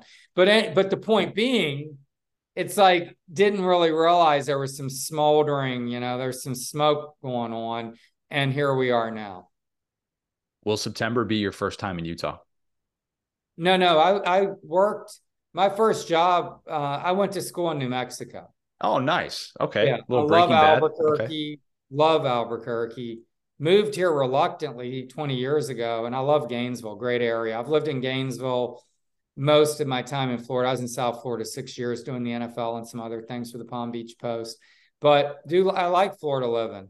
But New Mexico was great, and I covered the WAC, 16 team WAC. You remember that? They had SMU, they had San Jose State. You had Rice. I mean, the WAC was a mess. Then it like got back into what it was, and now it's and it became the Mountain West. And um, so I've been to Salt Lake City a bunch covering games. And we also used to have a timeshare, our family in Park City. Oh, nice. Great area, beautiful. It's like seriously, I've not been to Europe and into the Alps, but it feels like that's what it would be like. I mean, these mountains sit right on the edge of the city towering. It's beautiful. It's very pristine, gorgeous area. So I'm looking forward to returning out there. Sounds like the game could be on a Thursday night. I reported this last week because I got hold of the contract and was like, hold on, what's this? And then talking to some people, they like to open on Thursdays. And then the Gators would willingly do this because it would give them some extra rest. Even though McNeese State's a week later, you just want to have your bodies right heading into week two long trip back too, and yep. you know you got to deal with all that stuff. I was going to warn you about the the liquor laws, but you you don't need to to worry about. I'm not that. a drinker anymore. Okay, then then you're good. You don't have to worry about any of the weird. Yeah, like, three three point two beer, and like you have to sign up to go to bars. You got to so join, weird. right? You got to join the bar, like pay 10, 20 bucks as a, you know, you're a member. Oh, it's it's bizarre. Like we drove in from Vegas because we were uh, we went, we were at Zion over the summer, and we drove in, and we're like crossing over the border, and they're like, "You should stop at the liquor store that's right on the border, right here, because there is no liquor store for like three hours." We're like, "We're gonna be here for a week. We gotta like really load up on stuff." Oh, sure. Oh, it's it's trippy, man. So yeah, that'll be that'll be a fun trip though. I'm glad to see Florida kind of getting outside of its geographical uh, nook, whatever you want to call it. I mean, first game outside of the central or eastern time zone for them in the regular season since was it like 92 or something? I mean it's it's maybe even longer than that. Like it's been a yeah long, it might be time. longer. I don't have the media guide in front of me but it is. It's been been many years. And i, I like scott stricklin's scheduling approach. They get miami on the schedule in 24 5 um, that's nice and then they have like Texas way down the road, Notre Dame, and others. But now Texas is coming into the conference. But they got Cal, Arizona State. They have some fun matchups going forward throughout this decade and into the 30s. But we'll see how the SEC, you know, um, additions to 16 teams and where college football all heads, which is a whole nother discussion. And NIL is part of that, and the transfer portal is part of it. The game has changed so much, man I mean, one thing I'll say here, and, and you know, I know you probably got to wrap this up, but there it's become so transactional. I covered the NFL for several years, and it's just constant with that. It's like the injury report is, you know, all that, all that. The contracts you can sign at any time during a season, a guy can get an extension. This stuff can just come out of nowhere. Now, that, but the thing is, it's much more organized on when you can do certain things. The windows are much more set out. They need to get better with that with this with this sport. Think about if you're a coach in December. Sounds like hell. Up against. I mean, you're finishing up your season. You're trying to wrap up a recruiting class. The transfer portal now opens for business December 5th. So tons of your players are leaving, and you're trying to like interest guys that are entering the portal that you want. Oh, and we got a bowl game to deal with. It's just like, huh? I mean, how would you? I don't even know how they keep it straight. It's why you need a staff of, you know, dozens of people in Billy Napier's case to kind of keep all this organized. And, you know, then as the head coach, you got to try to keep it all organized and to bring this full circle.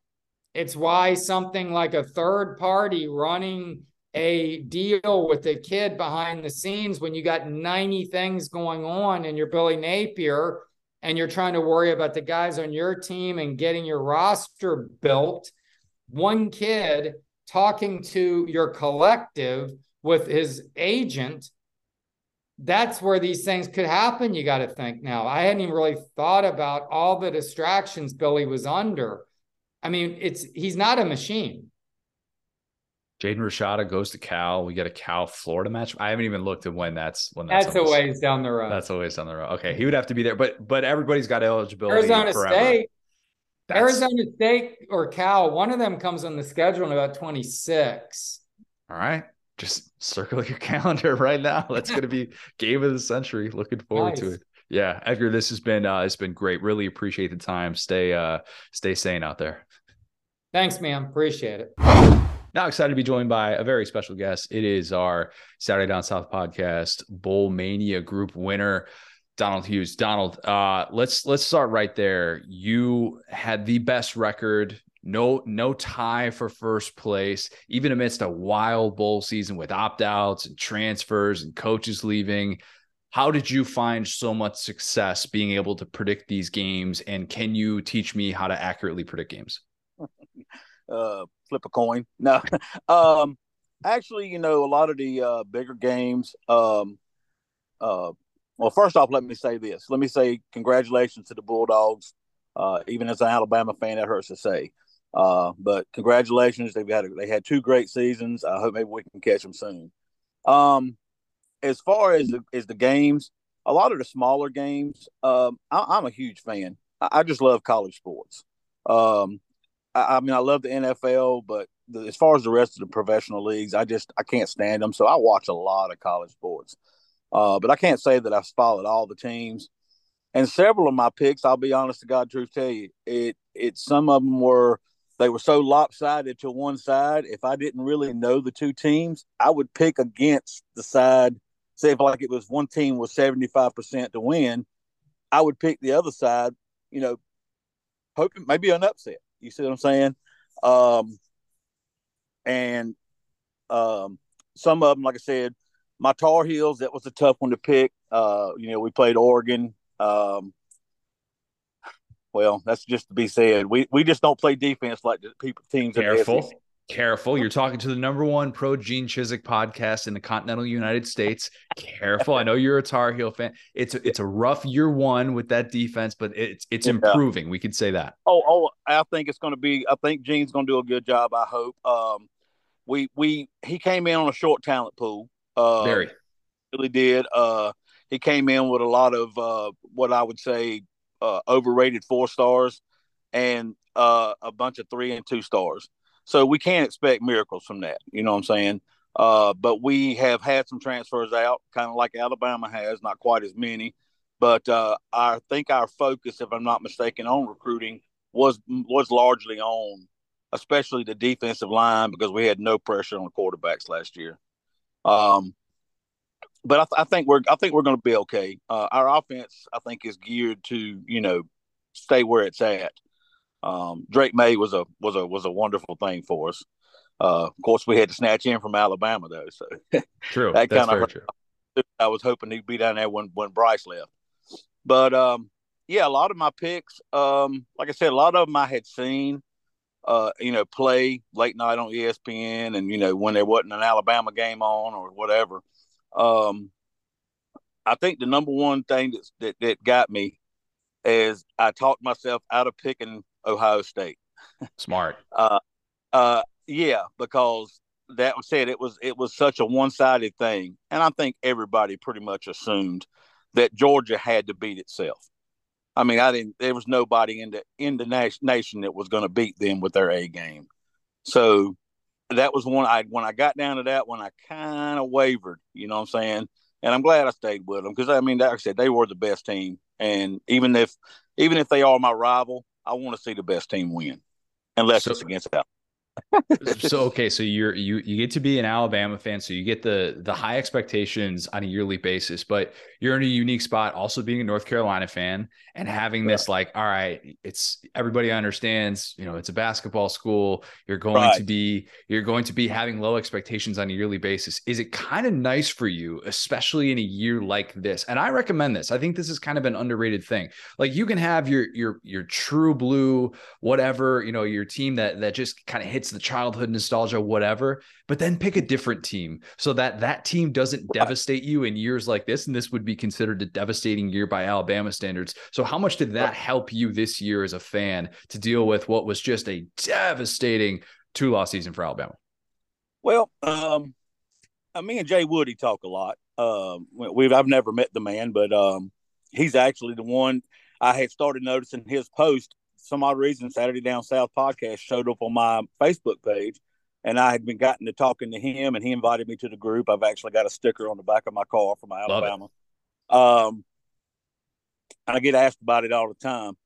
Um, we we've been talking about it ever since beginning of last season. You know, we've seen it. Uh, you know, because a lot of people left. That's not an excuse, but we we we didn't see the people coming in.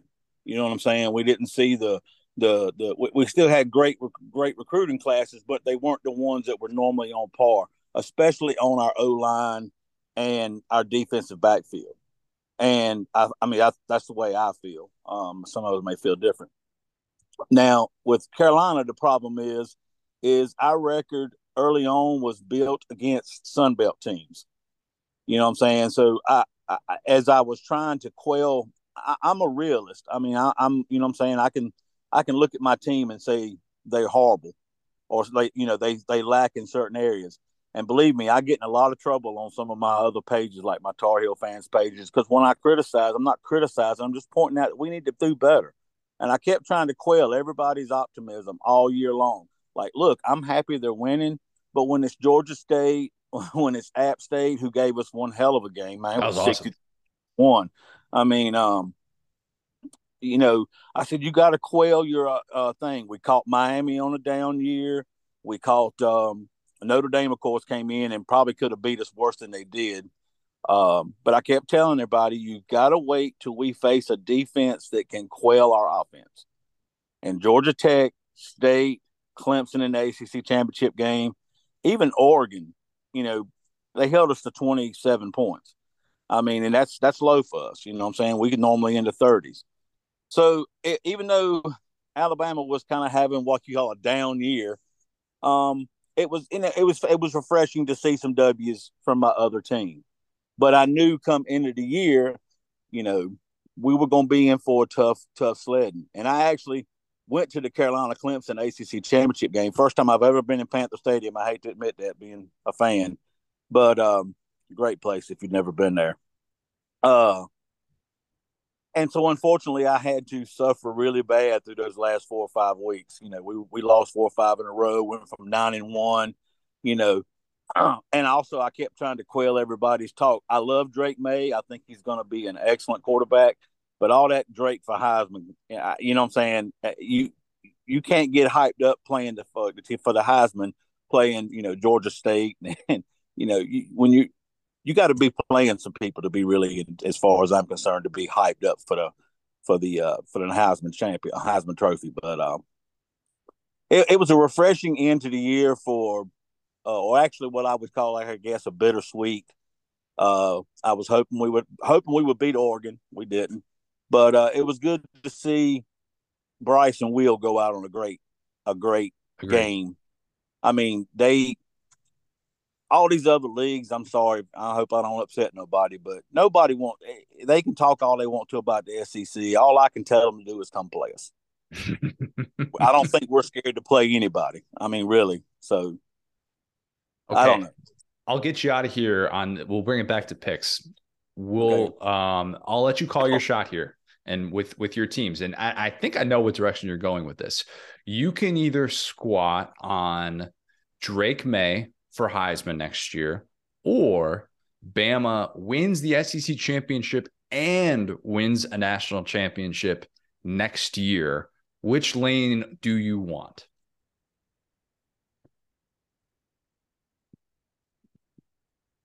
I would want the Alabama national championship okay, the fact that you're thinking about it is is is fascinating because most years that's not even a thought. Why would I bet on an individual player to win the Heisman or you know Alabama sweeping and winning it all? But that to me is telling that you're at least at that point.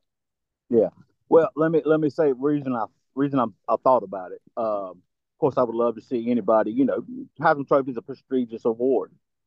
Uh, but in saying that, I would hope for the Alabama national championship. As bad as I hate to say it, with what we're going to have to replace, I would think Drake would probably be closer to winning the Heisman than we will be to win the national championship. I, I just don't. I don't. Now, like I said, I hope I'm wrong, but I just don't see us replacing Bryce. I mean, let's face it, Bryce Young is a generational talent to me. He's right. I mean, the boy's done he exceeded expectations, especially this year with all the people we lost as far as our receiving corps, our offensive line. But as we've seen in the in the small amount of time we've seen Milroe, who backed him up, he's not Bryce. And if he's our backup, then we we obviously don't have supposedly anybody better. Um, but I, I, see I do see Georgia taking a little bit of a step back, but I no three P. I don't I don't think so, but you can't count Kirby out. Man. Never. I mean, and and that's another thing me and Jay Woody talk about all the time. Is I, I don't want to say I'm taking no, Nick Saban should take credit, but you know Nick Nick's biggest success was his his assistants too. And now you see them, the Kirby's, the Lanes, you know, the, the Sarkisians, they're going out and making names for themselves too. So, um, but I, I just don't, I just don't see it, it may be actually another two loss season for us. Oh, you really are the realist. I haven't seen our schedule yet, so I don't know if we, you know, maybe we're playing some Vanderbilts or whatever. It, but it's just like my Tar Heels in basketball. They're going to get their best. They're going to get the best shot from every team they play. I mean, look at Texas this year. They almost beat us. You know what I'm saying? Even I think, in all honesty, I believe if Ewers wouldn't have got hurt, they probably would have beat us down there in Texas. Um, Tennessee, I actually tell you honest God truth, I thought Tennessee would beat us worse than they did. Really? At the time, their offense was just rolling. And let's just face it, our defense wasn't our defense. So, um, yeah, I, I, would wish for the I would wish for the championship, but I think Drake will be closer to winning the Heisman. Love it, bold, bold, just like your picks, Donald. Really appreciate the time, man. Congratulations, and uh, thanks for thanks for listening and following along. Oh yes, Con, appreciate it, man. You have a great day. If you have not, leave us a five star review, subscribe to this podcast, follow us on Twitter at the SDS Pod, at Sat Down South, join the Facebook group, hear your name right on there with Figuring Out or Bold and Brash. Thanks, guys. Talk soon.